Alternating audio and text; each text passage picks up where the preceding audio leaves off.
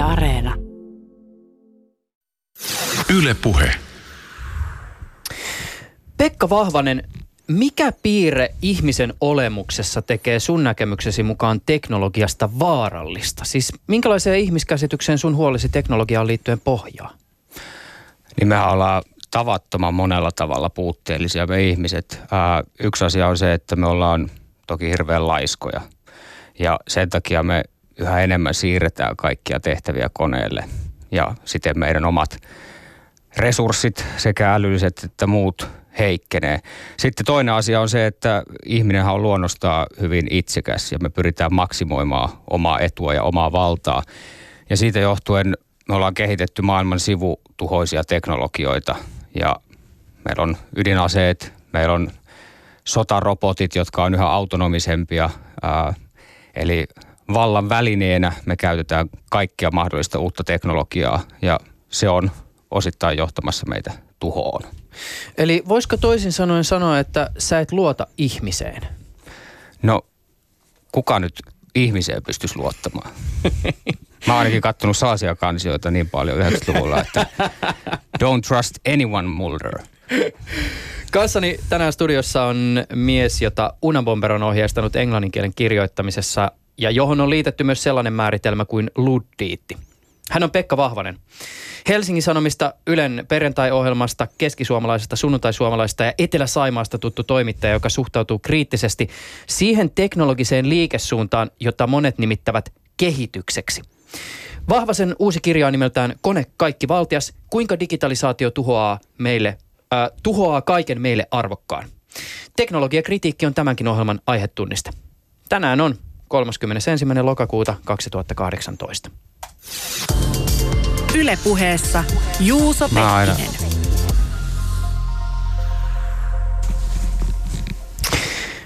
New York Times julkaisi vajaa viikko sitten ää, näitä meidän arkemme ruutuja, ruutuaikaa ja lapsia käsittelevän ä, artikkelikokonaisuuden. Yhdessä näistä artikkeleista käsiteltiin aika kiinnostavaa ilmiötä, nimittäin sitä, että ä, Kalifornian piilaakson teknologiatyöläisten keskuudessa on jutun mukaan hyvin yleistä se, että rajoitetaan jälkikasvun ää, ympärillä olevien ruutujen määrää ja ruutuaikaa. Ö, Monien teknologia-alan ihmisten kotona ruutuaikaa säännöstellään hyvin tarkasti ja ne, jotka, ja, ja ne, jotka eivät rajoita lastensa ruutuaikaa, saavat paheksuntaa kollegoiden toimesta. Yhtä, varten, yhtä juttua varten oli haastateltu useampaa lastenhoitajia välittävää yritystä, joiden edustajat kertoivat, että ovat tunnistaneet kyllä tämän ilmiön hyvin selvästi. Ja on myös tyypillistä, että lastenhoitaja laitetaan allekirjoittamaan tällainen sopimus, joka kieltää käyttämästä puhelinta lasten nähden. Ja naapurit saattavat jopa ilmiantaa lastenhoitajia, jotka käyttävät työajalla puhelinta. Minkälaisia ajatuksia tämä herättää sussa? Niin jos kuulijat ihmettelee sitä, että mitä mä hölisin teidän tunnarin päälle, niin mä menisin sanoa siis komplimentin tuohon alkuun. Että mua jotenkin aina ihmetyttää, miten te radiojuontajat jotenkin niin sujuvasti aina sanotte kaikki ajankohdat ja, ja tota, speakit. Huikeeta. Tota, Nyt tuli hirveä, kato tämmöinen ahdistus radio, radiojuontajalle, kato kun flow katkesi sillä tavoin, että mä vaan pöpötin tuon ensimmäisen kysymyksen ottamatta huomioon tätä sun huomiotasi. mutta että siis kysymys oli, että miltä tämä kuulostaa. Mm. Siis ihmiset on tulossa järkiin se vihdoin ja, ja ne ymmärtää sen, että, että miten voimakkaita teknologioita nämä älypuhelimet ja, ja digiteknologiat yleisesti ottaen on. Ja siitä on hyvin paljon evidenssiä, että, että ne ei tee hyvää varsinkaan lapsille, jotka hirveän huonosti pystyy kontrolloimaan tavallaan omia impulsejaan. Ja näillä digiyrityksillä, jotka näitä palveluita näihin laitteisiin tekee, niin niillähän on siis maailman parhaat psykologit, jotka, jotka tietää, miten ihmistä manipuloidaan ja miten ihmisen huomio saadaan. Ja, ja se on tavallaan niin kuin aika brutaalia, että, että siellä psykologit pohtii, että miten nyt esimerkiksi lapsia pystytään koukuttamaan näihin kännyköihin. Ää, ja se on hyvä, että, että tietoisuus on, on lisääntynyt ja, ja se on sinänsä niin kuin toki aika jännää, että ne on nimenomaan nämä teknologiayritysten pomot Silikon välissä, jotka ensisijaisesti on niin kuin, niin kuin eturintamassa varjelemassa lapsia näiltä teknologioilta. Siis Steve Jobs tunnetusti ei antanut omien lastensa oikein käyttää näitä laitteita, samoin Bill Gates, ää, entinen Wired-lehden päätoimittaja Chris Anderson, joka on nykyään tällaisen 3D Robotics-yrityksen toimitusjohtaja, niin, niin se on myös puhunut siitä, että, että, että hän ja hänen vaimonsa rajoittaa lastensa digilaitteiden käyttöä sen takia, koska he todella tietää, että miten ongelmallisia ne on, minkälaisia vaaroja niiden käyttöön liittyy. Ja tota, se olisi toki hyvä, että, että muutkin vanhemmat olisi valppaampia ja mä uskon, että, että yhä useampi vanhempi on entistä valppaampi sen suhteen, että, että, että katsoo, että lapset ei käytä kaikkea aikaansa näillä laitteilla. Toisaalta tätäkin äh, New York Timesin juttua lukiessa mulle tuli mieleen myös sellainen, että jos tämä tämmöinen ruutunatsittaminen on täysin ehdotonta, siis että ruudut kierretään täysin, niin mitä tapahtuu sitten siinä vaiheessa, kun nämä, nämä poikaset lentävät pesästään ja tulevat osaksi tätä todellisuutta, jossa teknologia on kaikkialla ja sen kanssa joutuu jollakin tavalla olemaan tekemisissä? Niin kyllä sitä nyt varmasti myös kouluissa tyrkytetään sitä teknologiaa, että siis meillähän hallitusohjelmaahan kuuluu se, että vähän niin kuin itse tarkoituksellisesti, että opetusta modernisoidaan ja digitalisoidaan, vaikka itse asiassa siitä ei juuri ole minkäänlaista näyttöä, että, että se olisi, se olisi tota, hyväksi oppimistulosten kannalta. Ää, et, et kyllä näillä laitteilla nyt jonkun verran kuitenkin jokainen altistuu koulussa tai kotona ja, ja en mä nyt tiedä, onko, onko hyvä niin kuin olla täysin tietämättömänä näistä laitteista. Että et totta kai nämä on osa meidän yhteiskuntaa ja, ja sellainen kategorinen kielto ei välttämättä ole hyvästä, mutta että tarviiko välttämättä 10-vuotiaan vielä käyttää näitä laitteita. Kyllä nyt varmaan 12-vuotias tai 15-vuotiaskin vielä oppii pahoille tavoille. Se oli muuten kiinnostava, kun mainitsit tämän koulujutun. Tässä artikkelisarjassa puhuttiin myös tämmöistä tutkimuksista, jotka liittyy siis lasten altistumiseen ruuduille ja sitten lasten sosioekonomiseen asemaan. Ja tässä oli siis tämmöinen tota, huomio, että esimerkiksi Piilaakson eliittikoulussa leikitään ja kohdataan, kun taas sitten köyhimpien asuinalueiden koulussa tartutaan todennäköisemmin erilaisiin laitteisiin koulupäivän aikana. Ja joidenkin tutkimusten mukaan alhaisemman tuloluokan perheiden lapset viettää huomattavasti enemmän aikaa Yhdysvalloissa ruutujen äärellä kuin varakkaampien vanhempien lapset. Siis puhuttiin muistaakseni kolmen tunnin erosta vuorokausitasolla tämä oli kyllä niin kuin todella ajatuksia herättävää ja, ja myös hauska, että tämä on kääntynyt, tai hauska ja hauska, että tämä on kääntynyt näin päin, koska siis joskus aikoja sitten laitteiden äärellä vietetty aika oli nimenomaan varakkaampien vanhempien lasten etuoikeus. Niin, se on tämä digital divide-käsite on vähän niin kuin kääntynyt ylös alasin, että, että aikaisemmin oli jotenkin silleen, että, että on olemassa tällaiset köyhät ihmiset, joilla ei ole niin pääsyä digitaaliteknologioihin ja miten niille käy, mutta nyt huolehditaan enemmän just sitä, että, että köyhät ja, ja, ja tota, ehkä vähemmän koulutetut altistuu näille liikaa ja miten niille nyt sitten käy? Mm. Tota, Tämä on tietysti iso kysymys ja tähän liittyen sä oot kirjoittanut kokonaisen kirjan ja varmasti näihin asioihin palataan jollakin tasolla myös hieman tarkemmin tämänkin keskustelun aikana, mutta jos jollakin tavalla niin kuin tiivistäisi, niin minkälaisia ajatuksia sinussa herättää se maailma, jossa merkittävä osa todellisuudesta, yhteiskunnallisesta ja sosiaalisesta vuorovaikutuksesta manifestoituu ruutujen välityksellä? Niin, siinä maailmassa nyt minäkin hyvin pitkälti elän yhä enemmän ja se on tietysti valitettavaa. Ää, niin kuin sanottua, niin näitä asioita ei voi hirveästi niin kuin ainakaan täysin paeta kukaan, jos tässä yhteiskunnassa asuu ja elää. Ää, se, mikä mua huolestuttaa muun muassa tässä kehityksessä, on se tietty aitouden arvon vähentyminen, että, että me aletaan pikkuhiljaa pitää tällaista niin kuin simuloitua ää, ihmisyyttä tai simuloitua keskustelua parempana kuin kasvokkaista kohtaamista. Ää, et, et netissä on paljon helpompaa ää, esittää ihanne minää, editoida itseään. Ja, ja sen takia siis varsinkin nuoret ikäpolvet alkaa pitää tätä niin kuin jopa parempana kanssakäymisen muotona. Että siellä näyttää niin kuin paremmalta kuin siinä kasvokkaissa kommunikoinnissa. Ja, ja tota, pitkällä tähtäimellä tämä on mun mielestä erityisen vaarallista siitä syystä, että, että itse asiassa tällainen – kasvokkaisen ihmisyyden kysynnän väheneminen tarkoittaa sitä, että yhä useammasta ihmisestä tulee sosiaalisessa mielessä aika turha. Netissä, kun yhä useampi katsoo esimerkiksi YouTubesta maailman hauskimpien koomikoiden hauskuutuksen sarjatulta tai kun ne laittaa virtuaalilasit päälle, niin ne voi suhteellisen realistisen olosesti harrastaa seksiä maailman kuumimpien ihmisten kanssa, eli pornotähtien kanssa. Ää,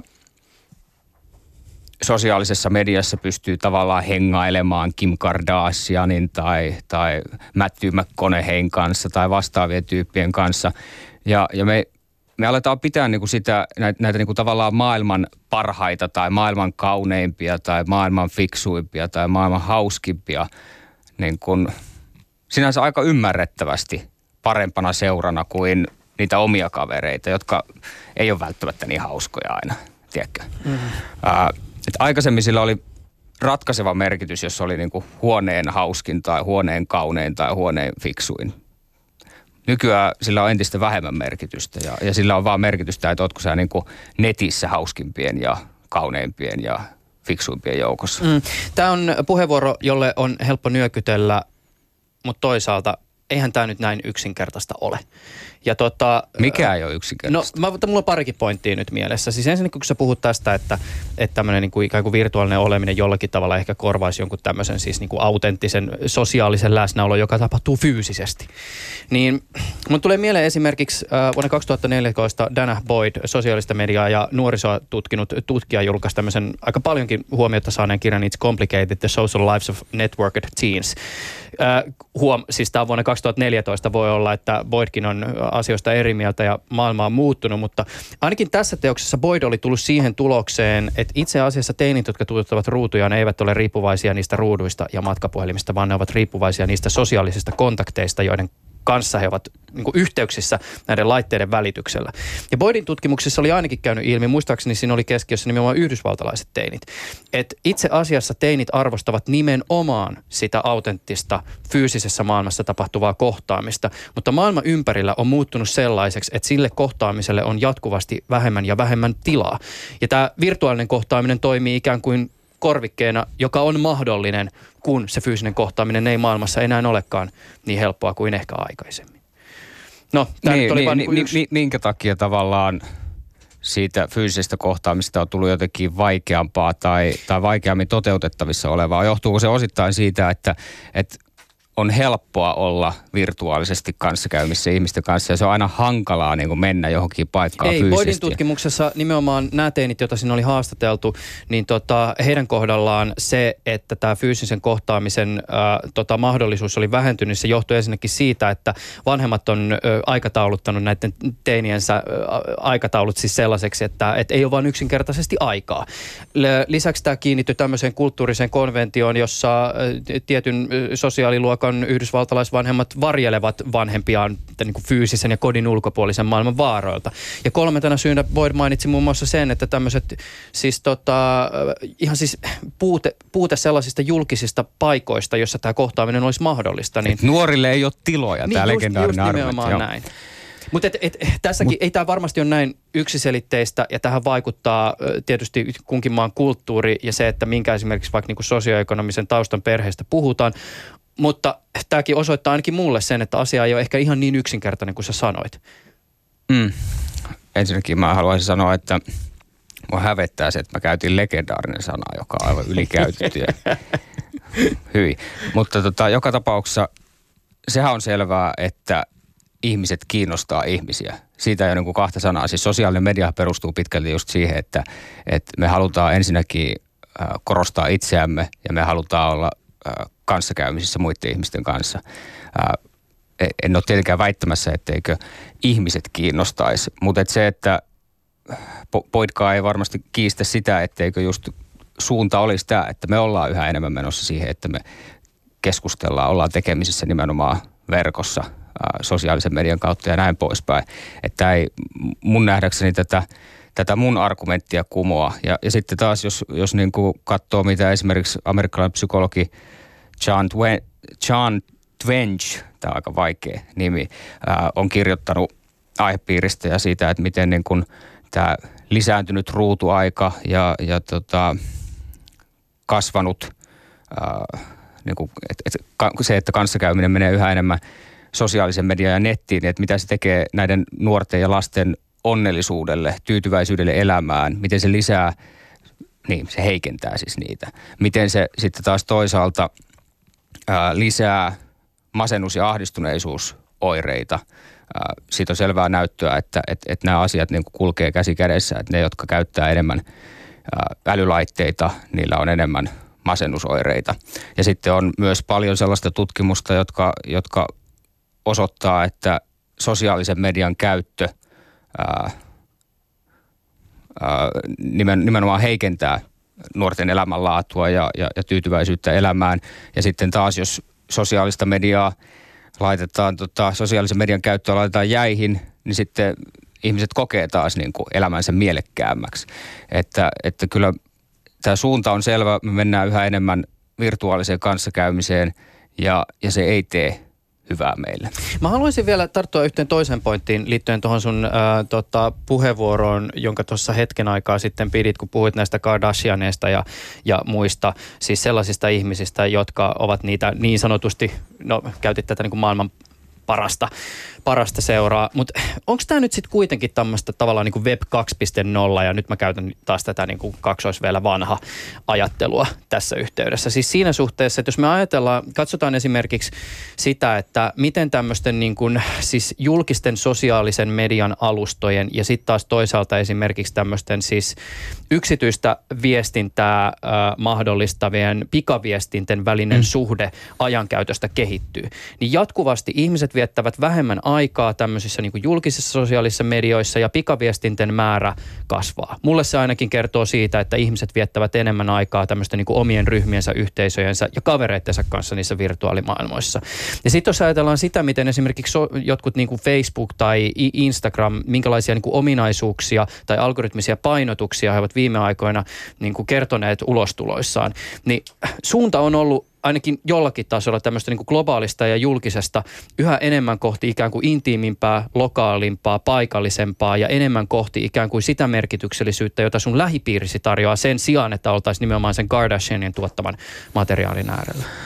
Mutta että näissä yksityisissä kommunikoinneissakin usein linkitetään hirveästi materiaalia ja, ja, ja tavallaan se ei ole välttämättä sitä, että mitä se kaveri sanoo, vaan mitä se linkittää. Ja siinä on just taas se materiaali, mikä on niin kuin globaalia ja yleisesti hyväksi, hyväksi havaittua. Mutta toi, mun mielestä sitä myös liioitellaan, että, että, että jotenkin sosiaalisen median käyttö nyt olisi jotenkin romahtanut radikaalisti ja, ja se ehkä niin kuin on vähän siirtynyt. Facebookilta on ehkä vähän lähtenyt pois ja se on siirtynyt enemmän.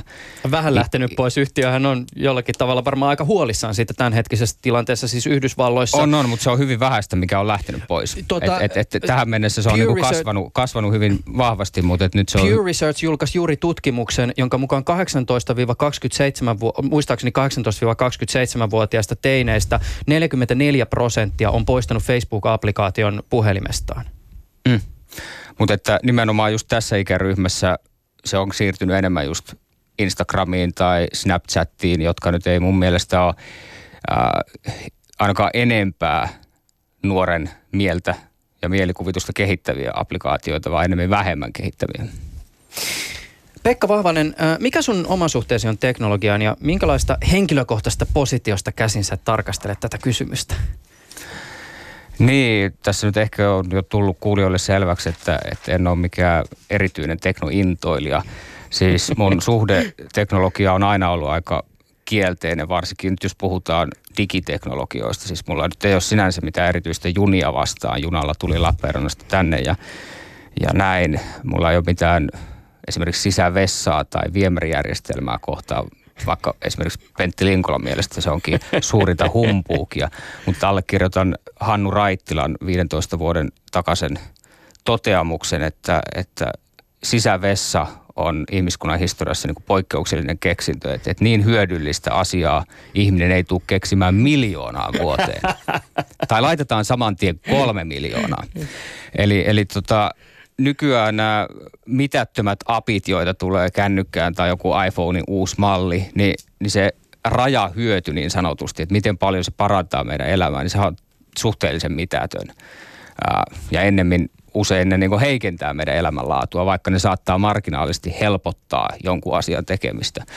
Ää, mutta niin kuin pienenä mä pelasin toki tietokonepelejä, Puple Poplea ja Rockfordia ja Wayne Gretzky Hokia ja F1 GP1 ja 2 vähän NHL. Varmaan NHL 99 on se viimeinen tietokonepeli, mitä mä oon pelannut elämässäni.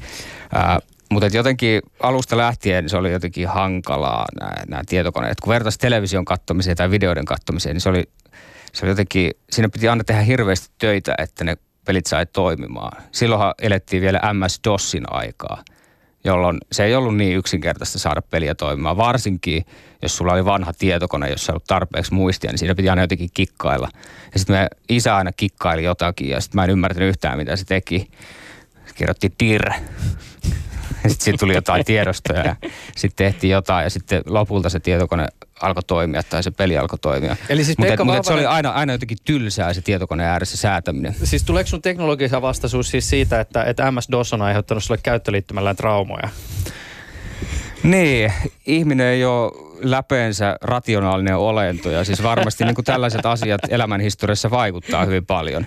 Mutta sitten taas niin kuin jos ajattelee tällaista rationaalisempaa heräämistä näihin kysymyksiin, niin kyllä se on tapahtunut sitten 2011 vuoden aikana hyvin pitkälti. Mä olin just valmistunut historian maisteriksi Jyväskylän yliopistosta. Mä olin gradussani tutkinut äh, Yhdysvaltain ulkopolitiikan strategiaa Richard Nixonin presidenttikaudella. Ja mä olin jotenkin vakuuttunut siitä, että, että ne on nimenomaan suuret valtiomiehet, jotka muuttaa maailmaa. Mutta sitten mä aloin vähän ottaa takapakkia tästä positiosta. Siis mä törmäsin ensimmäistä kertaa – sellaiseen hulluun tiedemiehen kuin Ray Kurzweil. Ja tota, hän on siis vuosikausia, vuosikymmeniä jopa kirjoittanut siitä, miten ää, tulevaisuudessa ihminen ja kone yhtyy yhä enemmän ja ää, me laitetaan kaiken näköisiä komponentteja meidän aivoihin ja nämä konekomponentit tai tietokonekomponentit tulee ihmistä älykkäämmiksi ja tapahtuu valtavaa kehitystä. Ja Kurzweil myös pitää sitä mahdollisena, että, että itse asiassa ne koneet voi jossain vaiheessa kääntyä meitä vastaan. Mutta siitä huolimatta Kurzweil on sitä mieltä, että, että meidän pitää ehdottomasti kehittää näitä, koska niiden avulla me pystytään ratkaisemaan kaikki ongelmat, siis ilmastonmuutos ja näin poispäin. Ja jopa tulevaisuudessa me pystytään ää, taivaan kappaleet tai niin kuin taivaan mekaniikka laittamaan uusiksi. Me pystytään suunnittelemaan se, miten taivaan mekaniikka toimii. Tähän siis kuulostaa ihan hullulta. Ää, tota, Kurzweil on kuitenkin siis täysin vakavasti otettava teknologisti. on aikaisemmin, on aikaisemmin saanut siis niin kuin suurimmat tiedemitalit, mitä Yhdysvalloissa voi saada. Ja tällä hetkellä työskentelee siis Googlella, on tällainen Director of Engineering. Ja tota, Kurzweilin hullut ajatukset oli, oli suuressa roolissa siinä, että, että aloin niin kuin ajatella, että, että ehkä se onkin teknologia, joka muuttaa ihmiselämää enemmän kuin valtiomiesten päätökset. Ja sitten siinä oli niin kuin jokunen historiakirja, esimerkiksi Ian Morrisin Why the West Rules for Now, jossa hän käy siis ihmiskunnan historian läpi ja aika paljon kirjoittaa nimenomaan teknologian roolista ja siitä, että miten teknologia on lisännyt sosiaalista kehitystä. Että niin kuin tavallaan ihmiskunnan historia on vuoteen noin 1800 aika lailla sellainen, että, että mitään ei tapahdu. Muutosta ei tapahdu juurikaan ihmiselämässä, mutta sitten teollinen vallankumous muuttaa kaiken ja kaikki käyrät lähtee niin kuin menee katosta läpi. Ää, kolmas, kolmas tällainen tärkeä teos oli Alvin Tofflerin, ää, en sano taas legendaarisen tulevaisuustutkijan ää, ää, teos Future Shock, jossa myös teknologia on, on keskeisenä ää, niin kuin yhteiskunnallisessa muutoksessa – ja sen, sen hahmottamisessa. Tota, et si, siinä vaiheessa niin tapahtui tällainen rationaalisempi ää, maailmankuvallinen muutos, mutta en kiistä sitä, etteikö se MS-DOS olisi ollut hyvin merkittävässä roolissa. tota, selvästi suhtaudut semmoisen termin kuin kehitys monessakin mielessä kriittisesti. Toisaalta kehityskritiikki ja kehityksen kytkeytyvä metakeskustelu on helposti myös jonkinlainen oletus tai ajatus jostain luonnollisesta tai autenttisesta, jonka päälle kehitys rakentuu. Siis että on olemassa joku sellainen hetki ajassa, josta kehitys lähtee ehkä väärällä tavalla liikenteeseen. Joku mainitsee just ehkä tämän esiteollisen asian, toinen metsästäjä, keräilijä, ihmisen todellisuuden. Onko sulla jotain tämmöistä hetkeä, johon haikailet? Niin. Se, kun oli kaksi televisiokanavaa ja ei tarvinnut kamppailla sen sisällön Joo, joo just, just se kohta.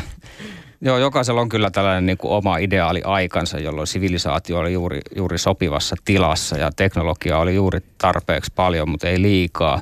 Kirjekaverillani Unapomperilla se on tosiaan niin kuin metsästäjäkeräilijäyhteisöt. Sitten tota, esimerkiksi Rousseaulla oli tällainen akraarinen arkaadia, joka oli vähän niin kuin tällainen ää, barbarismin ja, ja oman aikansa, siis Rousseau'n oman ajan, modernin ajan välissä oleva – jokseenkin niin kuin idealistinen rakennelma. Mulla se idealistinen rakennelma on varmaan joku sellainen mielikuvituksen 80-luku, suomalainen 80-luku, jolloin tosiaan pystyi televisiosta katsomaan Hiimanin ja, ja tota, ehkä laittamaan sen nauhalle VHSllekin, mutta et, niin kuin digitalisaation tyrannia ei ollut vielä niin kuin pilannut kaikkia meidän ihmissuhteita tai, tai meidän aivoja. Et, et, mä en mene mitenkään valtavasti taaksepäin. Siis mä ymmärrän niin kuin metsästäjäkeräilijä yhteisöjen niin kuin hy- hyvät puolet, mutta sitten on siinä mielessä realisti, että, että jos me nyt yhtäkkiä siirryttäisiin metsästäjäkeräilijä yhteisöihin ja, ja sellaiseen teknologian tasoon, niin 95 prosenttia maailman väestöstä joutuisi pyyhkäisemään saman tien pois. Että et se ei ole millään lailla realistista, mutta että – mä pysäyttäisin tosiaan sen teknologian kehityksen siihen niin kuin ennen digitalisaation valtakautta. Ja kun sitä ei pystynyt silloin mistään vivusta pysäyttämään 80-luvun lopusta 90-luvun alussa, niin sitten se pitää pysäyttää nyt. Hmm. Mutta että toihan on kyllä niin kuin monet tutkimukset viittaa siihen esimerkiksi, se taisi olla Noora Talsin väitöstutkimus Itä-Suomen yliopistosta 2014, jossa niin kuin havaittiin, että, että just ihmisen lapsuudessa ja nuoruudessa ää, tulleet teknologiat koetaan jotenkin aina luonnollisiksi ja, ja hyödyllisemmiksi kuin sellaiset, jotka tulee myöhemmällä iällä.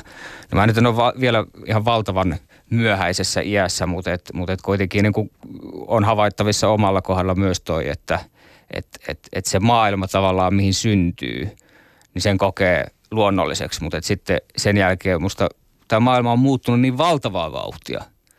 Ja, ja sitä ei välttämättä enää koe omakseen. Et, et, ja mä en ole varmasti ainut. Ja just aikaisemmin mainittu Alvin Toffler just kirjoittaa hyvin paljon tästä muutoksen nopeudesta, että suurin osa ihmiskunnan historiaa on ollut sellaista, että, että yhteiskunnallisen muutoksen käsite on ollut niin kuin ihmisille täysin tuntematon ajatus. Että et, et vasta meidän ajassa, tai no viimeisen 200 vuoden aikana yhteiskunta on muuttunut ää, nimenomaan teknologian muovaavana, muovaamana. Ää, ja tämä muutoksen vauhti, niin kuin Toffler väittää, se koko ajan kiihtyy, koska teknologinen kehitys koko ajan nopeutuu. Ja tota, ihminenhän on luonnostaan myös hyvin – Ota Saanko, vähän, sorry, ota vähän mä... hui, huikkaa tuosta maitopurkista. Siis mä Joo, sanon siis... vielä tämän pointin, että, että ihminen on luonnostaan hyvin muutosta vastustava olento. Että tosiaan meidän ihmiskunnan historia on ollut sellaista, niin kuin, että, että meillä ei ole ollut yhteiskunnallista muutosta. Ja sen takia me, me, me tota, suhtaudutaan siihen epäillen. Ja monet tutkimukset osoittaa, että vaikka ihmisen yksilön elämässä olisi valtavasti positiivista muutosta, niin se saattaa sairastuttaa mielen ja kehon – jos se on niin kuin tavattoman nopeaa ja sitä muutosta on todella paljon. Mm. Niin, kuuntelijoille siis tiedoksi, sulla on mukana täällä maitopurkki. Se on statementti siitä, että, että mä oon juntti.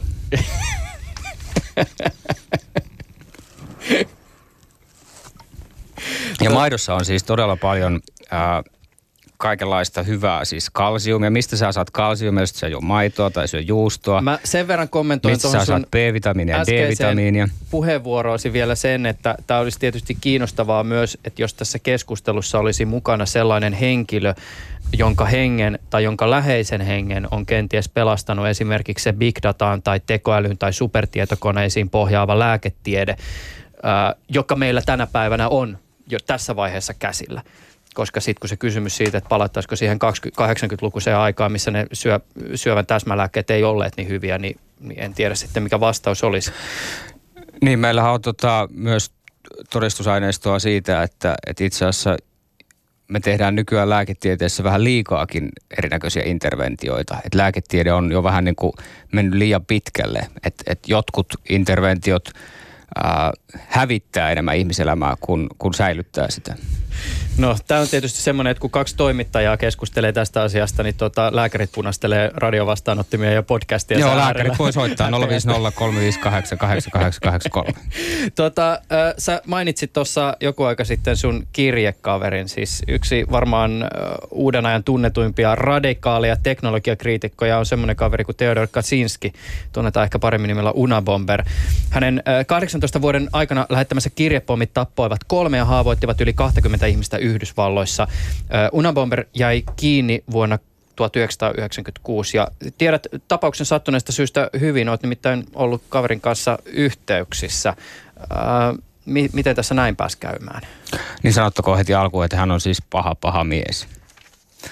Mutta se oli siis kesä 2013, kun ajattelin, että mun on tehtävä jotain mun journalistiselle uralle, joka ei ollut vielä hirveästi puhjennut kukkaansa, vaikka olin 30. Ja tota, Unapomper oli siis kiinnostunut mua hyvin pit, pitkän aikaa ja tota, muistan silloin 90-luvulla kuulin ensimmäisiä juttuja Unapomperista, kun se jäi kiinni ja, ja ihmettelin just, että mitä mä 13, kun mä olin silloin, ihmettelin silloin, että et, et, niin kuin minkä ihmeen takia joku vastustaa teknologiaa.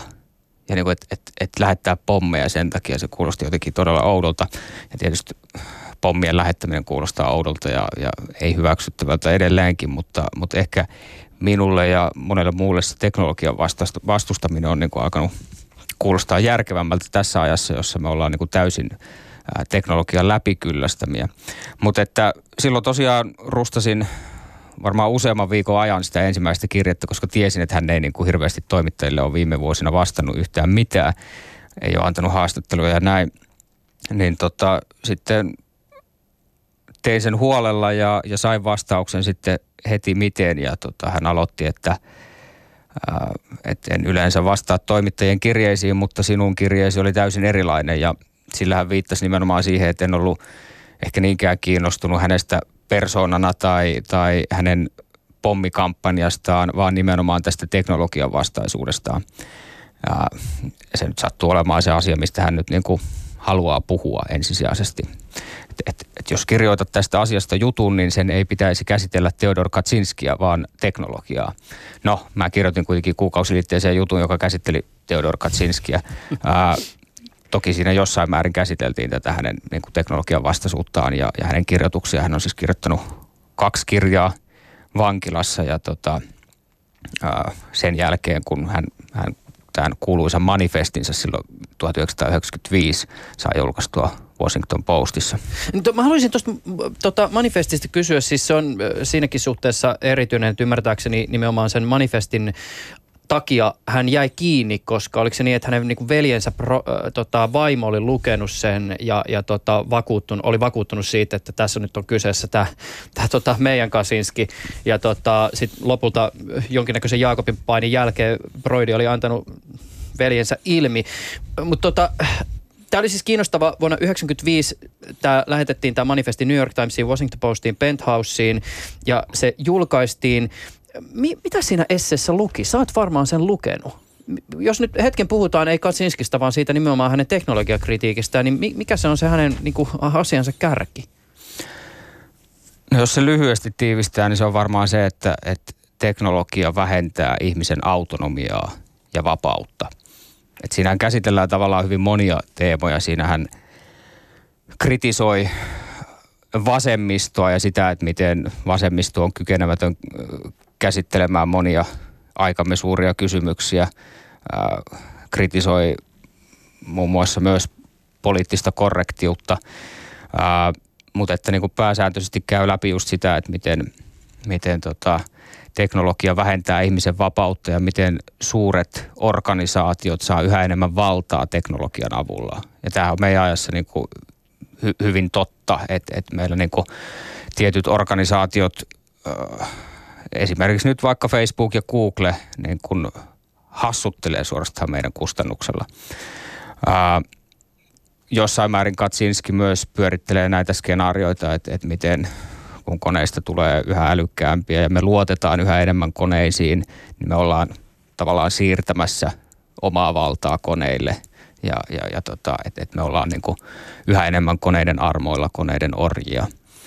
Ää, Katsinski ei välttämättä ole mikään paras mahdollinen tällaisen, niin kuin, että et hän ei ole mikään hienojakoinen digitalisaation kri, kriitikko, koska hän nyt ei ole siis hirveän hyvin perillä tietokoneista tai, tai digiteknologioista, mutta että näin niin kuin laajempana teknologia-filosofina mun mielestä hän, hän on kuitenkin, niin kuin hänellä on annettavaa.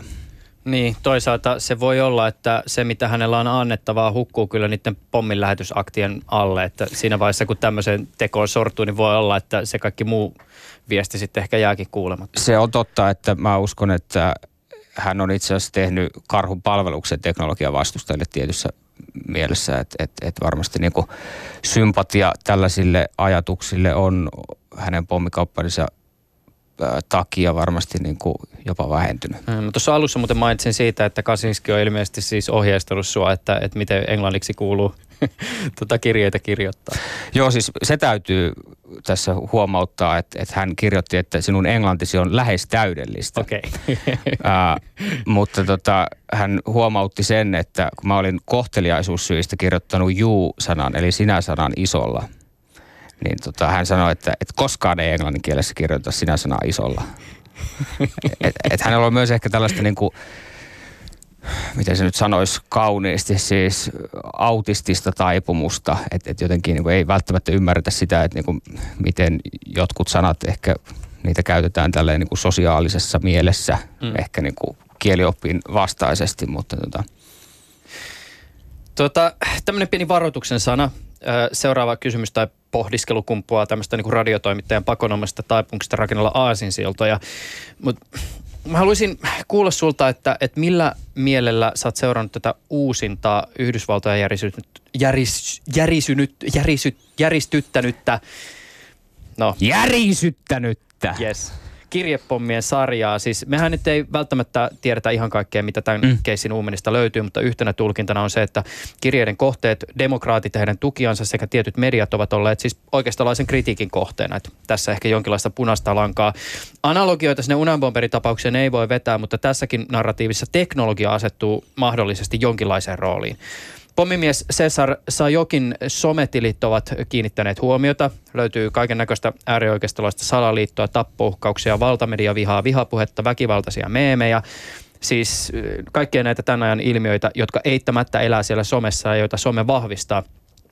Sajokin se pakettiauto, joka tota, uutiskuvista on tuttu, oli täynnä tulostettuja Trump-meemejä, siis ikään kuin netti ja some olisivat jollakin tavalla manifestoituneet tässä tapauksessa, tulleet pullon hengen lailla jotenkin sieltä niin kuin omista syövereistään tähän, to, tähän todellisuuteen.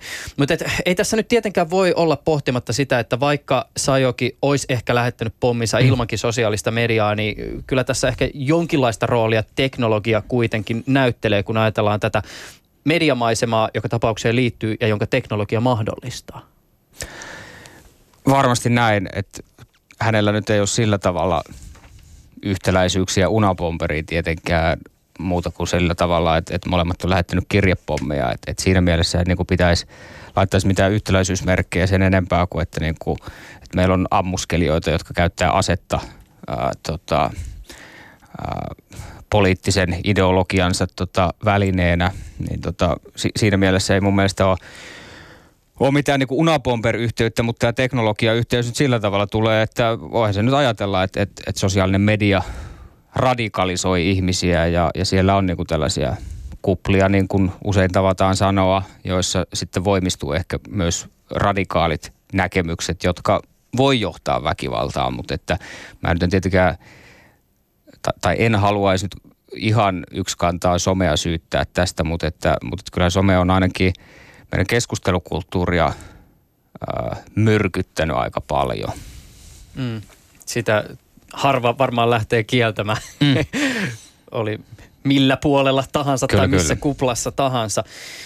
Sä oot ollut Pekka Vahvanen tekemisissä monien muidenkin teknologiaa ajattelevien ihmisten kanssa kuin Unabomberin kanssa. Olet tavannut muun muassa Oxfordin yliopistossa toimivan ruotsalaisen filosofi Nick Boströmin, tai pitäisikö sanoa Booströmin. Hmm. missä yhteydessä tämä oli? Ja voitaisiin ehkä pikkasen avata myös Booströmin persona semmoiselle ihmiselle, joka ei häntä tiedä. Niin, Puström on siis Oxfordin yliopistossa, se taitaa olla ihmiskunnan tulevaisuuden instituutin johtaja. Siis tällainen tekoälyä ja sen vaaroja tutkiva professori, joka myös samastaa itsensä jossain määrin transhumanistiseen liikkeeseen. Transhumanistithan haluaa siis ihmiselämää ja ihmistä parannella erilaisilla teknologioilla suhteellisen rajattomasti. Ää, siis pitää sitä täysin mahdollisena skenaariona, että, että kun tekoäly tulee ihmisen älykkyyden tasolle tai sitä älykkäämmäksi varsinkin, niin, niin se on meille tällainen eksistentiaalinen uhka. Eli että ihminen voi kuolla jopa sukupuuttoon sen takia. Siis meillähän on ollut, ollut tota, tämä tilanne viime vuosisadat, että ihminen on tuhonnut itseään tyhmempiä eläimiä sukupuuttoon, kun ne ei ole täysin niin kuin sopinut meidän intresseihin tai, tai me ollaan jätetty ne huomiotta ja me ollaan vaan niin kuin ajettu omia intressejä, niin sitten sivutuotteena on tullut tämä, että, että siellä nyt on vähän jengiä sitten kuollut sukupuuttoon. Puhutaan varmaan tuhansista lajeista, mä nyt en ihan, ihan tarkkaa lukua osaa sanoa, mutta että samalla tavalla sitten kun ihmisestä tulee ei luomakunnan kruunu, vaan niin kuin kakkonen, niin meillä voi käydä ihan samalla tavalla.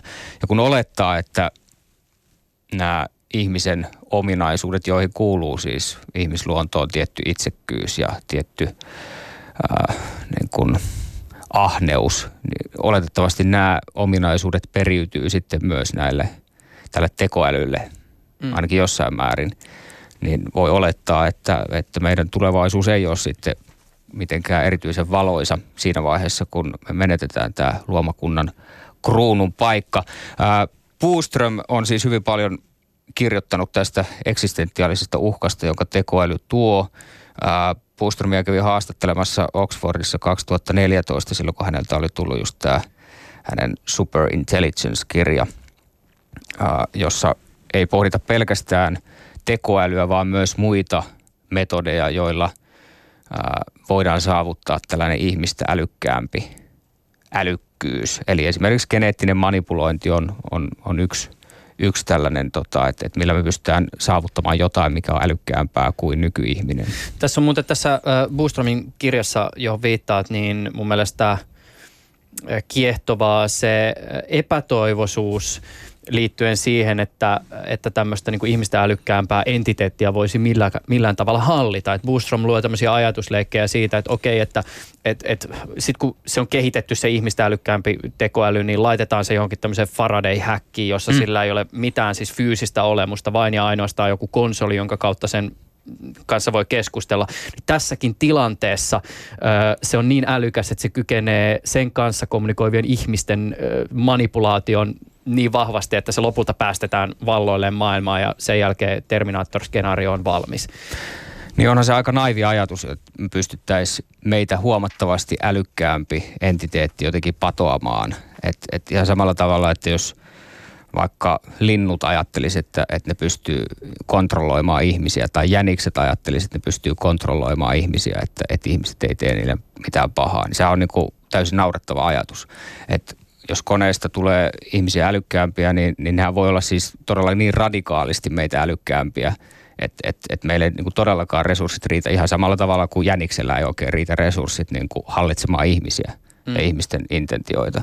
Mutta kyllä mä tässä asiassa, ja nyt mä huomaan, nyt mun pitäisi ehkä ottaa hörpsy jun, junttimaidosta siinä suhteessa, että et mä en ole tämän asian, mikä, kiitos tarjouksesta, skipataan toistaiseksi. Tota, mä en ole tässä asiassa mikään syvä asiantuntija, mutta usein musta tuntuu, että et teknologiakritiikkiä esittävät ihmiset on myös aikamoisia teknologiaoptimisteja, siis sen suhteen, että, että ajatus tästä niin kuin singulariteetista tai ihmistä älykkäämästä entiteetistä ja Jumalan kaltaisesta ö, tekoälystä, jota me ollaan luomassa, niin, niin onko se nyt sitten kuitenkaan niin yksinkertaista? Koska mä itse huomannut myös sellaisen asian, että, että okei, vaikka meillä ei täällä Suomessa välttämättä ole niin Kurzweil-tason teknologiatietäjiä, niin usein kun puhuu teknologia-ihmisten kanssa, siis semmoisten tyyppien kanssa, jotka nimenomaan koodaa sitä koodia, niin he on niitä, jotka toppuuttelee näitä kaikkia visioita, joita me toimittajat tai poliitikot tai konsultit tai puhujat heittelemme jossakin tilaisuuksissa ilmoille.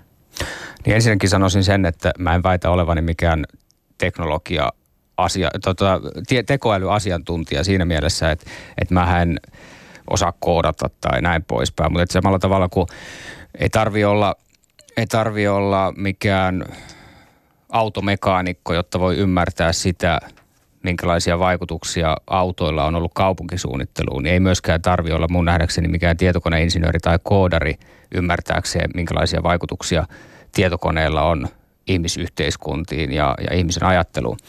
Ää, mutta että toi on varmaan niin kuin, tuossa on, on pari puolta. Ensinnäkin nämä, jotka on niin sanotusti kädet savessa koodaamassa niitä omia ohjelmia ja, ja tekoälyjä ja, ja jotka pyrkivät saamaan niitä kaupaksi, niin niillä on myös se taloudellinen intressi, että ne haluaa, että näistä asioista ei mitään niin kuin villejä skenaarioita kehitellä. Että, että, että toki, toki tässä on niin osittain tätä taloudellista intressiä. Niin, että he Sitten, pitää sitä Terminaattoria sille kaapissa vaan siitä syystä, että he saisivat sillä niin kuin Terminaattoria ihan rauhassa kehitellä niitä. Niin, niin. Uh, mutta että toki meillä ei ole vielä ihmisen tasosta tekoälyä, siihen on vielä matkaa, mutta että sitten kun on ollut näitä kyselyitä, joissa on, on parhailta tekoälyasiantuntijoilta kysytty, että milloin he pitää todennäköisenä, että meillä on ihmisen tasoinen tekoäly, niin se mediaani näkemys on näissä kyselyissä se, että vuonna 2040 on 50 prosentin todennäköisyys jo, että meillä on ihmisen tasoinen tekoäly.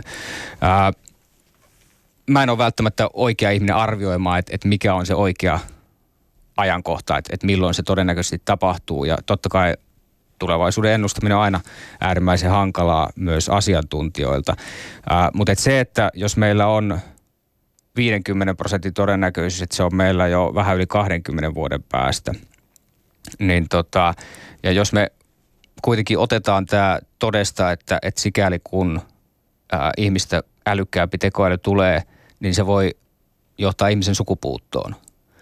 Niin jos, jos tämä uhka on niin valtava, niin siihen ei mun mielestä tarvii edes, edes 50 prosentin todennäköisyyttä, vaan riittää niin kuin parin prosentin todennäköisyys, jotta se pitää ottaa vakavasti. Mm. Mä oon kuullut tämän todennäköisyysargumentin aika useasti ja mä voisin tässä nyt ehkä heittää tämmöisen huomion liittyen tähän niin kuin teknologiakriittiseen puheeseen. Mä lähden siihen kuitenkin liikenteeseen näin. Kun siis puhuu ihmisten kanssa, jotka on tekemissä teknologian kanssa ja jotka jollakin tavalla puhuu esimerkiksi uusien teknologioiden puolesta, niin huomaa usein, että puheessa toistuu samat argumentit ja teemat ö, tämän ajan aihetunnisteisiin liittyen. Ja välillä tulee semmoinen fiilis, että nämä kaikki ihmiset on katsoneet nämä samat teet luennet ja lukeneet Kindleistä ne ihan samat kirjat. Mutta mulla on se sama fiilis myös, kun mä kuuntelen teknologia kriittisiä puheenvuoroja. Siis usein kuulut esimerkit esitetään usein tavalla, joka jättää huomiota ehkä jotain olennaisia sävyjä. Mutta mun kirjassa on originaalia ajattelua. Mä otan sun kirjasta nyt yhden esimerkin. Ö, tota, ja, ja älä, älä ota tätä nyt. Tota, mä, mä otan henkilökohtaisesti. Okei, okay, hyvä. No katsotaan miten käy. Siis tota, Sä kirjoitat esimerkiksi niistä sotilaista, jotka ohjailevat turvallisesti sieltä Amerikan kamaralta Yhdysvaltojen armeijan näitä miehittämättömiä lennokkeja. Siis droneja, jotka valvoo ja tappaa pahaa aavistamattomia afganistanilaisia terroristeja. Sä vertaat tässä yhteydessä... Ja pakistanilaisia ja jemeniläisiä. Joo, just näin. Ja, ja tota, pian varmaan jossain muuallakin vielä. Myös oman maansa kansalaisia, Just näin, nimenomaan. Tota, sä vertaat tässä yhteydessä tätä videopelaamiseen ja, ja tämä on usein kuultu analogia ja, ja tästä tietysti tulee mielikuva siitä, että teknologia jollakin tavalla etäännyttää sen tappajan siitä tappamisesta. Mutta säkin tässä yhteydessä jätät mainitsematta sen, että tutkimusten ja kokemusten mukaan nämäkin ihmiset kärsivät samoista traumaperäisistä stressireaktioista kuin taistelukentissä taistelukentillä olleet sotilaat. Ja tämä on siis vain niin yksi esimerkki, mutta mun mielestäni kertoo siitä, että, että nämä narratiivit toistuu niin kerrasta toiseen ja, ja ne jättävät kyllä niin kuin jonkinlaista, jonkinlaista asioiden todellista moninaisuutta huomioimatta. Onko sulla siis sellaista tutkimusta, jonka mukaan näiden traumaperäisten stressihäiriöiden prevalenssi on samaa tasoa kuin taistelukentällä olleilla. Ei, mä, mä, ei mä en usko, että siis var, varmasti yksittäistapauksia löytyy, mutta totta kai se on niin kuin huomattavasti vähemmän traumaattista Mut, ja, ja, ja huomattavasti vähemmän intensiivistä ja, ja näin. Asioista on kirjoitettu tota, hu- huomattavasti esimerkiksi New York Timesissa pitkiä artikkeleita, niin niitä voi käydä tsekkaamassa ja sieltä voi käydä niistä tutkimuksistakin tarkempaa tietoa hakemassa. Mutta mun on turha alkaa sun kanssa niin tutkimuksilla ö, lyömään toisiamme päähän, koska sä varmasti mut siinä voitat. Mutta se mun perimmäinen pointti on se, että et kyllähän tässä teknologiakritiikissä toistuu kuitenkin tietynlaiset narratiivit. Ja narra, kun me tiedetään hyvin se toimittajana myös, että narratiivit eivät aina kuitenkaan heijastele sitä niin todellisuuden moninaisuutta. Niin, mä nyt en tiedä, siis toi narratiivikritiikki ei mun mielestä ole, ole asianmukaista tässä kirjassa, koska tämähän ei ole mikään narratiivikirja, vaan tämä on esseemäinen kirja. Et, et siinä mielessä niin kuin, mä en osta tota. Siis totta kai, jos kirjoittaa kirjan, jossa pyritään melko systemaattisesti käsittelemään digitalisaation kääntöpuoli, niin, niin kyllä siellä nyt on myös joitain sellaisia asioita, joissa, joissa tota, että, että totta kai ne toistuu ne keskeiset argumentit myös jossain määrin, mutta mä koen, että, että mun kirjassa on myös hyvin paljon sellaisia argumentteja, joita ei, ei muualla näe. Esimerkiksi tässä niin kuin mielekkyyden kuolemaluvussa on mun mielestä hyvin paljon sellaista originaalia, jota tota, en, en ole muualla kuullut. Ää, mutta totta kai niin kuin tällainen jossain määrin kokoava kirja, niin se perustuu muiden argumentteihin osaltaan, että, että ei voi tietenkään olettaa, että meillä olisi joku sellainen, joka, joka ei ää, seisoisi jättiläisten olkapäillä. Että et totta kai kulttuuri ja, ja myös niin kuin, ää, digitalisaation kritiikki on, on sellainen, jossa niin kuin lainataan muilta ja viitataan sitten muihin ja, ja kerrotaan, että keneltä tämä Mut ajatus on. Jos esimerkiksi tämmöisen väitteen, niin kuin tässä aikaisemmin puhuttiin esimerkiksi tästä autenttisuudesta, siis se, että autenttisuuden merkitys vähenee digitalisaation, myö, digitalisaation myötä, niin miten sä tämmöisen asian niin kuin, ikään kuin esität ja todennat, että tämä on faktaa? Niin tietenkin kaikista asioista ei ole niin helppoa laittaa lukuja pöytään, että, että teknologiahan yleensä mitataan sellaisilla mittareilla, ää, jotka saa teknologian näyttämään hyvältä ja usein nämä on sellaisia mittareita, joihin me pystytään laittamaan selkeät luvut, että, että teknologia on lisännyt bruttokansantuotetta esimerkiksi näin ja näin paljon. Sellaisia on niin kuin sinänsä helppo, helppo laskea, mutta sitten kun puhutaan tällaisista niin kuin ihmissielun kysymyksistä, niin, niin niitä on tietenkin vaikeampi määrällistää. Ää, ja, ja tota, mutta ne, se ei tee niistä ongelmista sinällään yhtään vähemmän todellisia. Mm. Mutta tässä luvussa, kun sä puhut esimerkiksi siitä, että, että vaikka että sähköinen viestintä jollakin tavalla pinnallistaa, niin löytyy varmasti lukuisia sellaisia ihmisiä, jotka väittävät ihan päinvastaista. Siis sitä, että kun ei uskalla oikeassa elämässä lähestyä ihmisiä, pelottaa jakaa ajatuksia ja sitten yhtäkkiä verkosta löytyy semmoinen yhteisö, viiteryhmä ympäri maailman, joka ajattelee samalla tavalla ja jonka äärellä on pakko kirjoittain sanallistaa omiaan ajatuksia, niin ei se, mun mielestä tämmöiset kokemukset ei mitenkään puhu mistään niin kuin pinnallisuudesta. Siis, siis, siis ei varmasti niin kuin voisi sanoa, että et, etteikö tällaista tapahtuisi. Siis varmasti netissä moni on löytänyt sen oman viiteryhmänsä ja, ja hyvä niin. Mutta että sitten Tästä taas jos ajattelee, että, että keskimäärin yhdellä nettisivulla vietetään aikaa 15 sekuntia. Ää, netissä tutkimusten mukaan just ihmiset kiinnittää enemmän huomiota niin kuin erinäisiin irrelevantteihin asioihin ja se heikentää esimerkiksi sitä että niin kuin syvälukemista, no, reflektiivistä tästä, ajattelua. mä puhun ihmisten välisestä viestinnästä. Mitä sä siihen liittyen haluat nyt niin, kuulla? Mä vaan pyrin jollakin tavalla myös kyseenalaistamaan sen ajatuksen siitä, että digitalisaatio ensisijaisesti pinnallistaisi ihmisten välistä kommunikaatiota. Niin, kun katsoo noita viestejä, mitä, mitä nuoret lähettää, joissa ei ole edes kunnollisia sanoja, saatikka sitten lauseita. Toi on tuommoista niin... vanhan miehen höpinää. No tää on nimenomaan vanhan miehen höpinää. Mä oon vittu 35. Toisin kuin sinä oot vuotta nuorempi, niin sinä ymmärrät näitä nuoria ja, ja niiden uusia tapoja, mielenkiintoisia tapoja kommunikoida. Hmm. Hei, äh, Pekka Vahvanen, uskotko sä jonkinnäköiseen vallankumoukseen liittyen siis äh, teknologia- ja teknologiakritiikkiin, siis siihen, että syntyisi joku tämmöinen niin laajamittaisempi luddiittien äh, rintama, joka ehkä haastaisi tämän nykyisen teknologisen paradigman?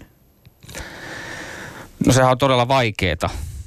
Muodostaa tällainen rintama, mutta et siis jos ajattelee edellistä kahta vuotta, niin jonkunlainen muutos on tapahtunut kyllä ihmisten suhtautumisessa näihin teknologioihin. Et silloin kun aloitti kirjoittaa näistä asioista 2012 enemmän sunnuntai-suomalaiseen ja, ja tota Suomen Kuvalehti ja sitten myöhemmin Helsingin Sanomiin, niin nämä oli todella jotenkin sellaisia marginaalisia ja nimenomaan luddiitti-aiheita. Mutta että tässä kahden vuoden aikana on ollut kaiken näköistä Cambridge-analytikaa ja, ja Venäjän vaaleihin sekaantumista ja muuta, niin, ja, ja sitten toki se henkilökohtaisella tasolla, että, että ihmiset alkaa niin kuin havahtua, että, että, että halutaanko me nyt oikeasti viettää päiväämme silleen, että, että me vaan reagoidaan näihin niin kuin erilaisiin notifikaatioihin.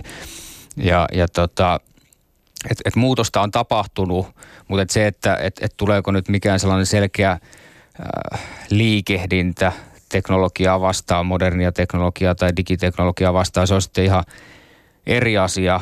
Toki on niin merkkejä siitä, että, että nämä on tulossa yhä enemmän politiikan asialistalle. Alexander Stubb, kun kampanjoi komission puheenjohtajan tehtävään tai aluksi puheenjohtajan ehdokkaan tehtävään, niin, niin tota, hän on nostanut yhdeksi keskeiseksi pointiksi myös sen, että, että meidän pitää vahvemmin niin reagoida digitalisaation ää, kielteisiin vaikutuksiin. Ja EUhan on sitä jollain tasolla tehnytkin, ää, laittanut vähän teknologiaa jättejä kuriin. Ne ei saa tehdä ihan mitä tahansa Euroopa, Euroopassa. Ää, ja sitten meillä on myös muita, muita poliitikkoja, jotka on niin kuin päässeet tältä, tältä tasolta, että, että nähtäisiin tekoäly tai digitalisaatio pelkästään kilpailukykykysymyksenä sellaiselle tasolle, että, että, että näistä koituu yhteiskunnallisia ongelmia ja, ja niitä pitää politiikan ratkaista. Liisa Jaakonsaari on esimerkiksi ää, siitä esimerkkinä.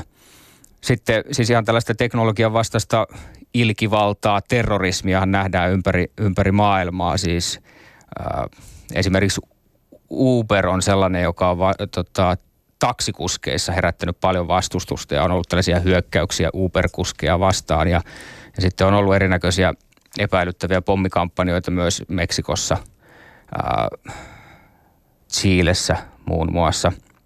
Et, et niin kuin, näistä on tulossa selkeämmin poliittinen kysymys ja tietenkin mä toivon, että, että se pitäisi olla nimenomaan tällaista demokraattista politiikkaa – millä näitä ongelmia ratkaistaan, ei missään nimessä mitään niin kuin terrorismia tai, tai ilkivaltaa. Tämä on tietysti siis iso, iso kysymys. Kiva heittää tämä tähän niin kuin loppuun, kun tota, aika, aika alkaa olla siinä. Niin tota, mikä semmoisista ongelmista, joita sä esimerkiksi tässä sun kirjassa Pekka Vahvanen Kone kaikki valtiasteoksessa luettelet, niin on sun mielestä ehkä helpoin ratkaista? No mikähän jos siinä mielessä helppoa. Me aloitettiin siitä, että, että ihminen haluaa aina helppoa elämää tai, tai, tai niin kuin haluaa teknologiasta just sitä helpotusta, että et, et asiat pystytään tekemään helpommin. Ja, ja sen lupauksen usein teknologia kyllä pitää ja siinä mielessä se on niin kuin aina vaikeaa lähteä niin kuin siitä, että, että me hylätään nämä teknologiat, jotka helpottaa meidän elämää – ja sitten me toivotaan, että pitkällä tähtäimellä ne jotenkin parantaa ja tekee meidän elämästä mielekkäämpää.